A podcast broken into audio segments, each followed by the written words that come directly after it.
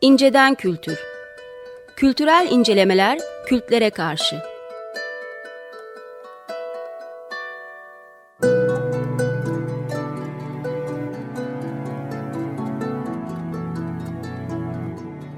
Hazırlayıp sunanlar Mesut Varlık ve Gökhan Aslan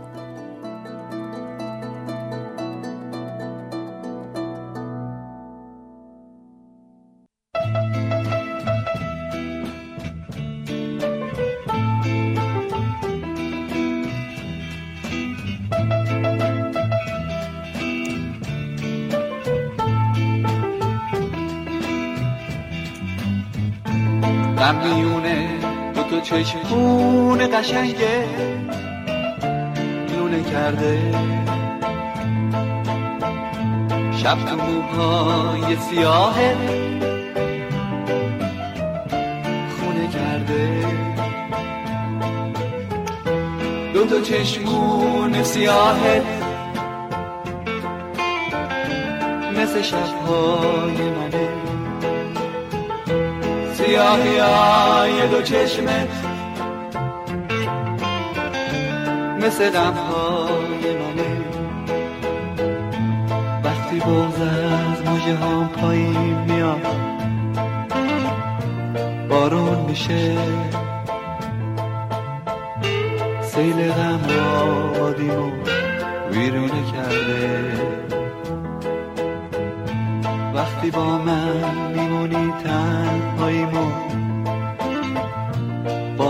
باد می‌بره تو چشمان بارونه شبونه کرده.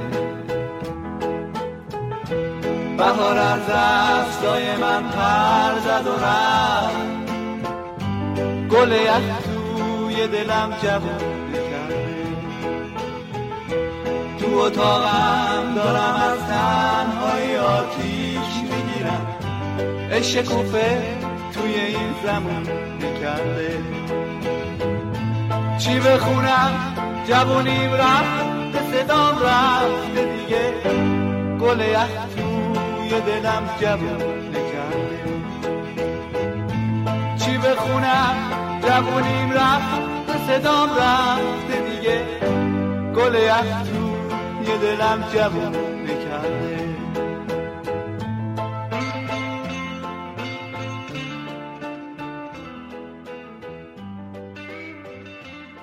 Merhabalar, ben Mesut Varlık. İncelen Kültür'e hoş geldiniz. Merhabalar, ben Gökhan Aslan. Efendim bu akşam e, aslında bir miktar geçtiğimiz programlardan kayıtla dev, e, mevzuyu devam ettirmek adına, bugünlere getirmek adına e, devam edeceğiz. E, Asu Aksoy hocamız, konuğumuz. Hoş geldiniz Merhaba. hocam. E, Bilgi Üniversitesi Kültür Yönetimi e, bölümünden, Kültür Sanat Yönetimi, Kültür Sanat bölümü. Yönetimi e, bölümünden hocamız. Evet. Şimdi aslında günceli anlayabilmek için e, zaman zaman elbette e, tarihsel referanslara da ihtiyacımız olacağız olacak. Dolayısıyla böyle bir gitmeli gelmeli e, bir program yapabileceğiz. Kültür politikası meselesini sizinle konuşmak istiyoruz. Yani hep böyle gazete haberlerinde yahut e, işte sesi çok çıkan bir takım e, insanların gargarası içerisinde konuşuluyor ama bir şeyler oluyor. Yani kültürde de iktidara geleceğiz gibi bir e, iktidarın şeyi söz konusu olmaya başladı. Netleşmeye başladı daha doğrusu. Evet. Ee, hani genel olarak siz nasıl görüyorsunuzla başlayalım isterseniz Evet. sonra. Tamam yani ben e, Bilgi Üniversitesi'nin 2010 yılında kurduğu Kültür Politikaları ve Yönetimi Araştırma Merkezi'nin de müdürüyüm. Ah, evet. E, dolayısıyla biz kültür politikaları konusunda e, biz küçük bir bölümümüz aslında e, kültür ve sanat yönetim bölümü e, küçük bir bölüm ama hepimiz kültür politikasının açtığı bir sürü tartışma var. İşte tiyatrolar, galeriler, çağdaş sanat, geleneksel sanat, işte müzik sektörü, kültür endüstrileri, yaratıcı sektörler, istihdam e, vesaire. Yani bütün bu konularda aslında çok farklı, çok değişik konular belki bunlar. Bunların hepsi de böyle e, çeşitli işte projeler yapmak, e, araştırmalar yapmak, yayınlar yapmak gibi e, çalışmalar yapıyoruz. E, e işte 2009-2010'dan bu yana e, yayınlar yapıyoruz. İşte yıllık diye bir yayınımız var onu çıkartıyoruz. Evet ve bu kültür politikası meselesi e, aslında Türkiye'de e, yani Kültür ve Turizm Bakanlıkları kuruluyor, sonra kapanıyor. Bazı e, Kültür Bakanlığı oluyor. Ayrıca turizmle birleşiyor, birleşmiyor.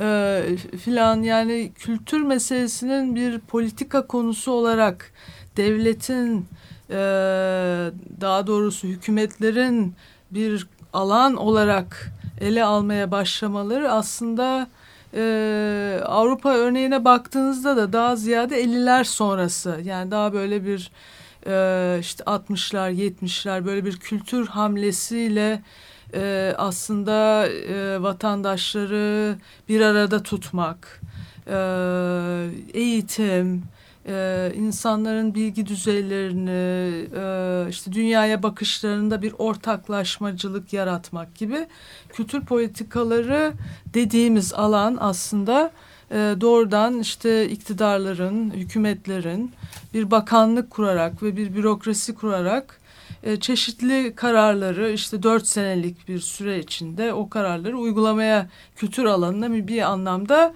müdahale ederek ya da düzenlemeye çalışarak bir gündem ya da ajanda bir, evet, kapsamında. Tabii bir vizyon ortaya koyarak yani kültür alanında biz şöyle yapacağız. işte şunları destekleyeceğiz. Şunun için destekleyeceğiz. Bunu desteklemek için şöyle mekanizmalar kuracağız dediği e, bir şey e, alan. Ama tabii kültür dediğimiz alan aslında devletlerin kuruluşu işte ta yani geçen programda Levent Yılmaz size anlatmış. Yani e, işte devletin devletlerin modern devletin ortaya çıkışı bir anlamda bir kültürel regülasyon olarak da düşünülebilir. Yani o anlamda ismine kültür politikası denmese bile e, devletler hep iktidarlar hep kültürü bir şekilde yönetmek, kültürü kültür sanat üzerinden e, e, vatandaş adedilen bir topluluğu yönetmek üzere hep bir şeyler yapmışlar. Ama bunun adına kültür politikası denmemiş. Daha sonra bu e, isimlendirme ve bu bürokrasinin ortaya çıkışı yani bakanlıkların ortaya çıkışı ya da işte kültür sanat kurumları diye ayrı kurumların ortaya çıkışı böyle bir politika konusu olarak e, kültürde e, bu, bu devletin bir operasyon alanına girmiş bu anlamda. Peki burada e, aparatlar nelerdir? Yani fonlama herhalde bir yöntem olabilir. E, destekleme anlamında kendisi bizzat üretim yapıyor olabilir. Yayıncılık yapıyor olabilir. E, başka işler üretiyor olabilir. Bir de köstek kısmı var. Yani bir de sansür. E, müdahale ya da yönetme araçlarını e, hangi başlıklar altında toplayabiliriz? Yani e, aslında kültür alanında e, yani Avrupa'daki örneklere bakacak olursanız işte özel tiyatrolar, operalar, baleler, tabii ki yayıncılık faaliyetleri, e, e, orkestralar gibi aslında çok canlı bir kültür hayatı hep var e, bu kültür hayatını kim destekliyor, kimler destekliyor diye baktığınızda e, işte e, Avrupa'da özellikle e, işte belki işte prenslikler yani modern devlet öncesi dönemde daha e, hamilerinin işte e, güç odakları o dönemde kimler varsa prenslikler olabilir, krallıklar olabilir e, ve yavaş yavaş burjuvaziye bunun kaymaya başlaması. Şimdi peki kültür sanat alanı nasıl oluyor da devletin bir konusu olmaya başlıyor? İlginç olan bu. Yani nasıl oluyor da devlet de bir noktada diyor ki biz e, sanat faaliyetlerini desteklemeliyiz çünkü bu sanat faaliyetleri üzerinden işte e, vatandaşlarımıza bir evrensel medeniyet normlarını anlatabileceğiz. E, e, bütün insanlarımızı bu evrensel e, e, estetik değerlerini anlayacak ve bunu deneyimleyebilecek bir e, deneyim yaşatacağız. Yani bunun olabilmesi için e, bu deneyimin herkese açık olabilmesi için devletin e, işte müzeleri desteklemesi, hmm. opera tiyatroları desteklemesi gibi yani bunun arkasında aslında böyle hani burjuvazinin kendi tüketimi için des, e, desteklediği, himayesini aldığı bir e, sanat e, faaliyetinin bütün insan bütün o ulus devletin e, vatandaşlarına eşit bir şekilde açılabilmesi. Neden? Çünkü sanat üzerinden aslında bir aydınlanma, bir e, estetik, bir e, e, nasıl denir? E, ortak bir dil konuşabilmeye başlamak gibi bir aslında regülatif yani bir yönetimsel bir bakış açısı var devletin. Ve yani, tabii sanata erişimin de demokratikleşmesi söz konusu orada. Yani belli bir klik içerisinde dönen bir şey değil bu. Tiyatro ve bale olsun, resim olsun her neyse.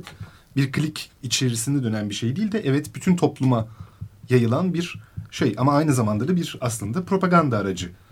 Yani propaganda ya dememeliyiz buna ilk başta. yani e, propaganda daha sonra belki devreye giren bir e, kavram işin daha başlarında aslında mesela İngiltere örneğine baktığınızda İngiltere'de işte hızlı bir sanayileşme, şehirlere çok hızlı bir göç yaşanıyor. Ee, ve e, insanların artık böyle düzenli kazandıkları gelirleri var.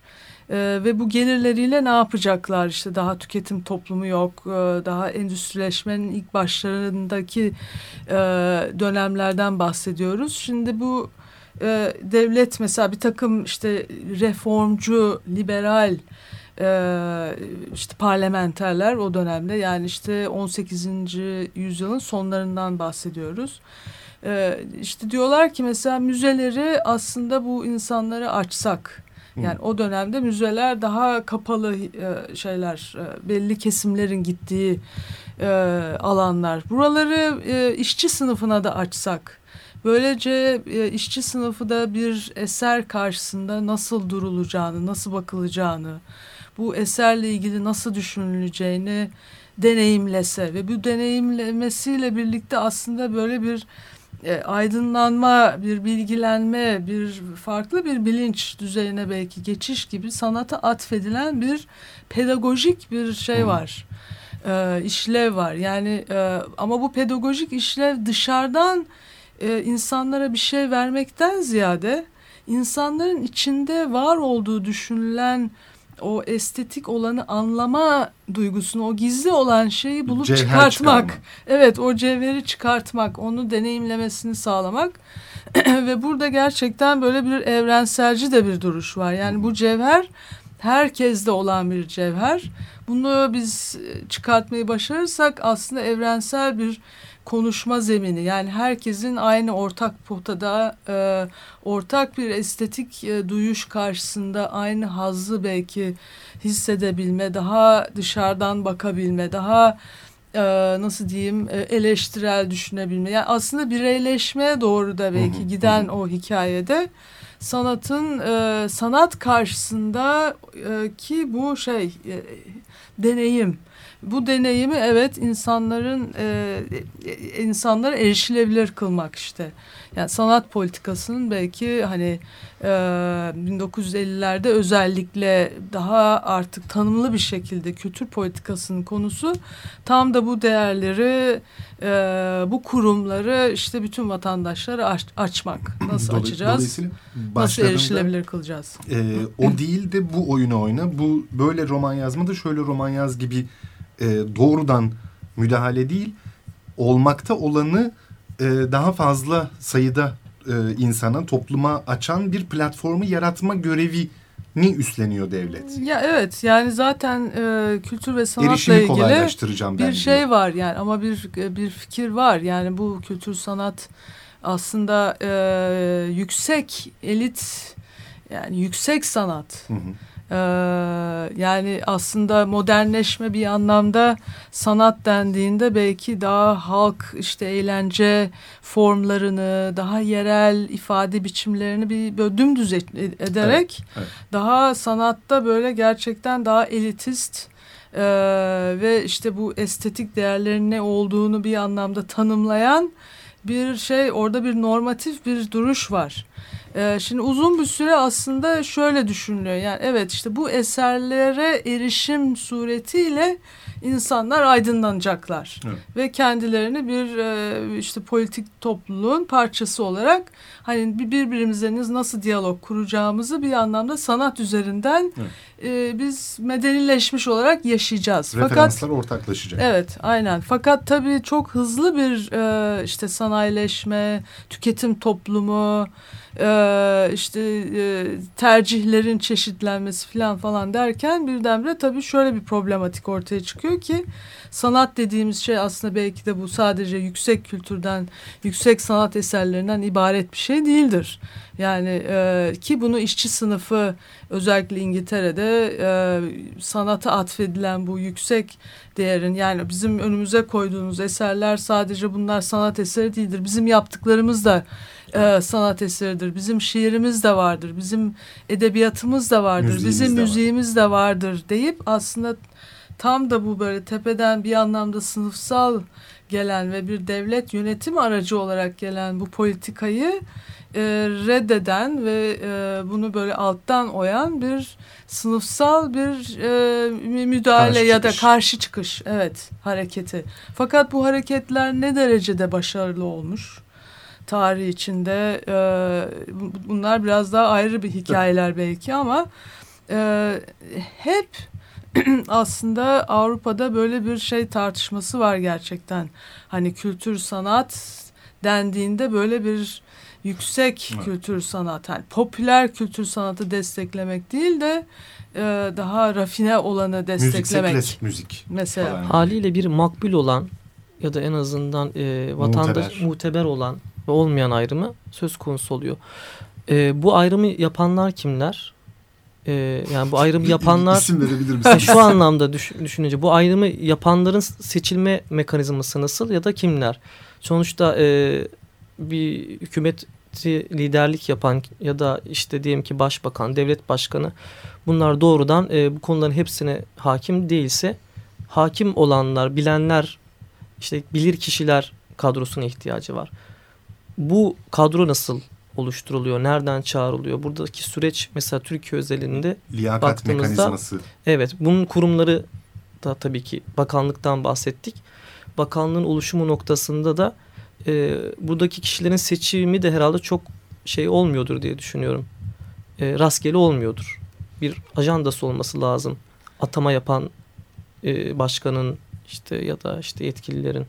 Yani işte e, yine e, Anglo yani İngiltere'deki işte sanat konseyi gibi bir oluşum ki 1946 e, yani işte e, e, Keynes'in aslında işte öncülük ettiği bir refah devleti e, paradigmasının parçası olarak sanatı desteklemek üzere tam savaştan çıkılmış para yok filan e, bir ortamda sanata e, destek olmak üzere aslında hükümetten önemli bir parayı kopartıp bir e, sanat konseyinin kurulmasına ön ayak olup bu sanat konseyi aracılığıyla e, sanat e, işte e, çeşitli kurumlara e, çeşitli projelere diyelim ki finansman sağlanması olayı işte ta işte İkinci Dünya Savaşı'nın sonrasında İngiltere'de ortaya çıkıyor ve buradaki bu senin sorduğun yani kim bu karar verenler buradaki mesele tam da bu sanat kurumunun özerk olarak düşünülmesidir. Parasını devletin veriyor olması ama orada karar alanların e, devletten o bir bağımsız olmaları, özellik kavramı. Şimdi bu özellik kavramı aslında çok önemli bir kavram. Modern bir kavram.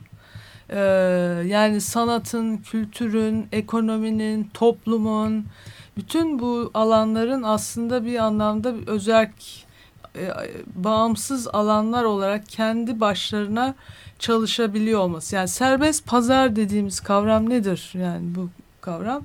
E, kendi başına çalıştığı, kendi mekanizmasını me mekanizmalarıyla değil mi? E, devlet burada hep aslında bu e, mekanizmaların çalışmasını kolaylaştıran, destekleyen bir şey kurum olarak yani bir arada bir bağlantıyı kuran kurum olarak da düşün, böyle düşünenler de vardır devleti. E, şimdi bu özellik dolayısıyla e, kültür sanatta, kültür sanatın yönetiminde bu özellik meselesi çok önemli. Yani orada devlet parayı veriyor ama e, karar verenler kimler? İşte kültür sanat sektörünün içinden gelen tiyatrocular, işte ne bileyim ünlü yazarlar bunlar bir komisyon oluşturuyorlar. Evet onun başkanını İngiltere'de mesela şey e, e bakan e, atıyor bu kurumun başkanını ama ondan sonra bütün aldıkları kararlarda bu kurum bağımsız bir şekilde o para bütçesini nasıl harcayacağını işte e, nasıl bir programla işte neyin destekleneceğine karar veriyor. Yani buradaki mesele bu özelliğin neden korunmak istendiği meselesi. Oradan propaganda meselesine gelebiliriz. Yani aslında bu sanat konseyinin özel bir şekilde e, altı çizilerek özelliğinin altı çizilerek kurulmasındaki bir faktör de propaganda aleti olmamasını sağlamak. Hı. Çünkü işte Nazi döneminden çıkılmış, e, işte Sovyet döneminden ne çıkılmış. biliniyor. Evet, müthiş bir propagandist bir dönemden geçilmiş e, ve e, sanatı e, bu propagandadan nasıl uzak tutabilirsek o kadar iyidir. Çünkü propagandaya döndüğü zaman ne kadar da güçlü bir araç olduğu ortada. Dolayısıyla e, sanat yönetimini, bu kurum yönetimini e, sanatçılara e, vermek ve özelliğini sağlamak. Yani karışılmamasını sağlamak. Şimdi karışılmaması e, ve burada da tabii e, şey tartışmaları ortaya çıkmaya baş. Peki sanat da hangi sanatı destekleyeceğiz? İşte zaten zurnanın zırt dediği evet, orası oluyor. Evet orada işte ama 1950'li yıllardan bahsediyoruz. Evet. Artık pop kültürü, popüler kültürün, kültür endüstrilerinin ki e, işte Adorno'ların kültür evet. endüstrisi tartışmaları da tam işte o dönemde evet. başlamış bir tartışmadır. Yani e, bu sanatta da işte bu kültür endüstrileriyle ilgili ne yapacağız? Biz destekleyecek miyiz, desteklemeyecek evet. miyiz? Bunu pazara mı bırakacağız? Devlet peki bunun neresinde duracak? Ee, devlet hep e, elit olanı mı? Pazarın bir türlü çözemediği, finanse etmek istemediği konuları mı finanse edecek? İstepne. Ee, evet yani bu tartışma aslında bizde de e, bundan 3-4 sene önce sinema sektörüyle ilgili yaşanmıştı. Evet. Mesela işte Kültür ve Turizm Bakanlığı ya biz hep para gişe, gişe geliri olmayan filmlere destek oluyoruz. Niye böyle oluyoruz ki? Ee, niye işte yüksek gelirli e, şimdi e, ne bileyim e, Cem Yılmaz'ın bir filmini e, desteklemiyoruz ve ondan sonra o onun kazandığı paralardan da bir miktar alıp ondan sonra onu belki başka şey e, filmlere dağıtabiliriz falan gibi konu konuşuluyordu. Hmm. Yani daha, daha prodüksiyon evet. yatırımcı prodüksiyon tabii, firması tabii. gibi düşünmüş yani aslında. Evet tabii. Devlet evet, bildiğimiz öyle. anlamda devlet gibi değil de. Yani şirket. Şirket, şirket mantığı. Gibi. Yani Hollywood mantığı evet. bu aslında değil mi? Yani bir, bir tanesinde başarı kazanırsın, on tanesinde çakarsın ama on tanesini o birinin başarısıyla finanse edersin. Zaten. Evet. Ama işte yani sonuç olarak bu 50'ler 60'lara geldiğimizde böyle bir büyük bir tartışma var e, sanat ne için olacak? Sanat toplum için, sanat sanat için zaten bu hep başından beri olan e, meseleler. E, özellikle tabii şimdi biz eğer devlet olarak sanatı destekliyorsak o zaman belki daha toplum için yani bu ne demek şimdi toplum için? Hı, işte. Ee, orada işte aslında e, yani e, ilginç bir şey hikaye var bilmiyorum oraya girmek istiyor muyuz şimdi işte önce bir kültür endüstrilerine yoğunlaşmak devletin hani yerellikle kültür endüstrilerini buluşturmak. Dolayısıyla kent kalkınması için kültür endüstrilerini mesela düşünmesi. Bu 80'lerin gündemi. Sonra işte 90'lar yıllara gelindiğinde de böyle bir entegrasyon özellikle işte göçmenlerin entegrasyonu, dezavantajlı grupların entegrasyonu gibi e, bir şey, gündem. Yani böyle kültür politikası dediğimiz konu e, aslında bütün bu tartışmaları e, şey yapan e, değişik zamanlarda, değişik konjonktürlerde. Günün ihtiyacına göre evet, şekillenen bir ajanda. Ajandadan aslında. bahsediyoruz evet aynen öyle. Bizim Türkiye'ye geldiğimizde de e, tabii Türkiye'de e, kültür politikası anlamında böyle bir e, ifade edilmiş belki e, farklı e, iktidarlara ya da partilere göre farklılaşan bir kültür politikası olduğunu söyleyemeyiz. Belki evet, şunu herhalde söyleyebiliriz. kuruluş dönemin için söyleyebiliriz ama sonrasında evet. adı konmuş, e, gündemi, ajandası, e, çerçevesi çizilmiş vesaire bir e, politika bir türlü. Yani devletin e, bir kültür politikası var.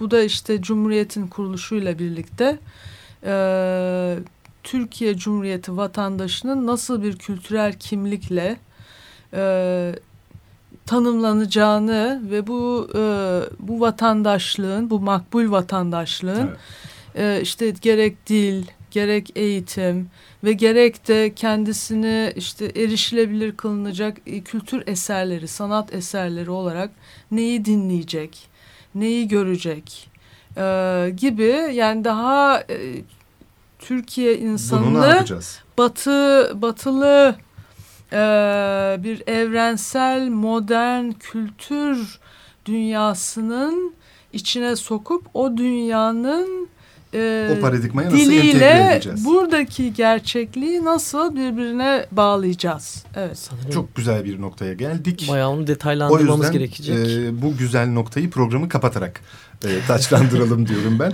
E, bu programımızın sonuna geldik. Ben yine her zamanki gibi girişte çaldığımız parçanın adını söylemeyi unuttum. E, Kuroş adında bir e, İranlı sanatçıdan Goleyah parçasını dinledik. Kardelen anlamına geliyormuş. Az hocam çok teşekkürler iyi bir yere geldik. Bir sonraki programda e, konumuzun Türkiye e, hikayesine devam edeceğiz. Bir sonraki programda görüşmek üzere. İyi akşamlar. İyi akşamlar. İyi akşamlar.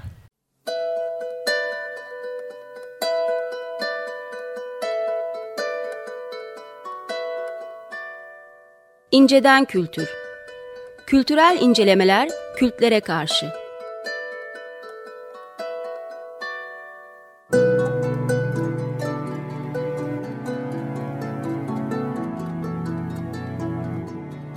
Hazırlayıp sunanlar Mesut Varlık ve Gökhan Aslan.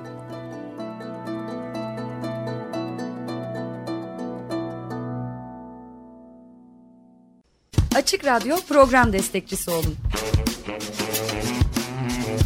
Bir veya daha fazla programa destek olmak için 212 alan koduyla 343 41 41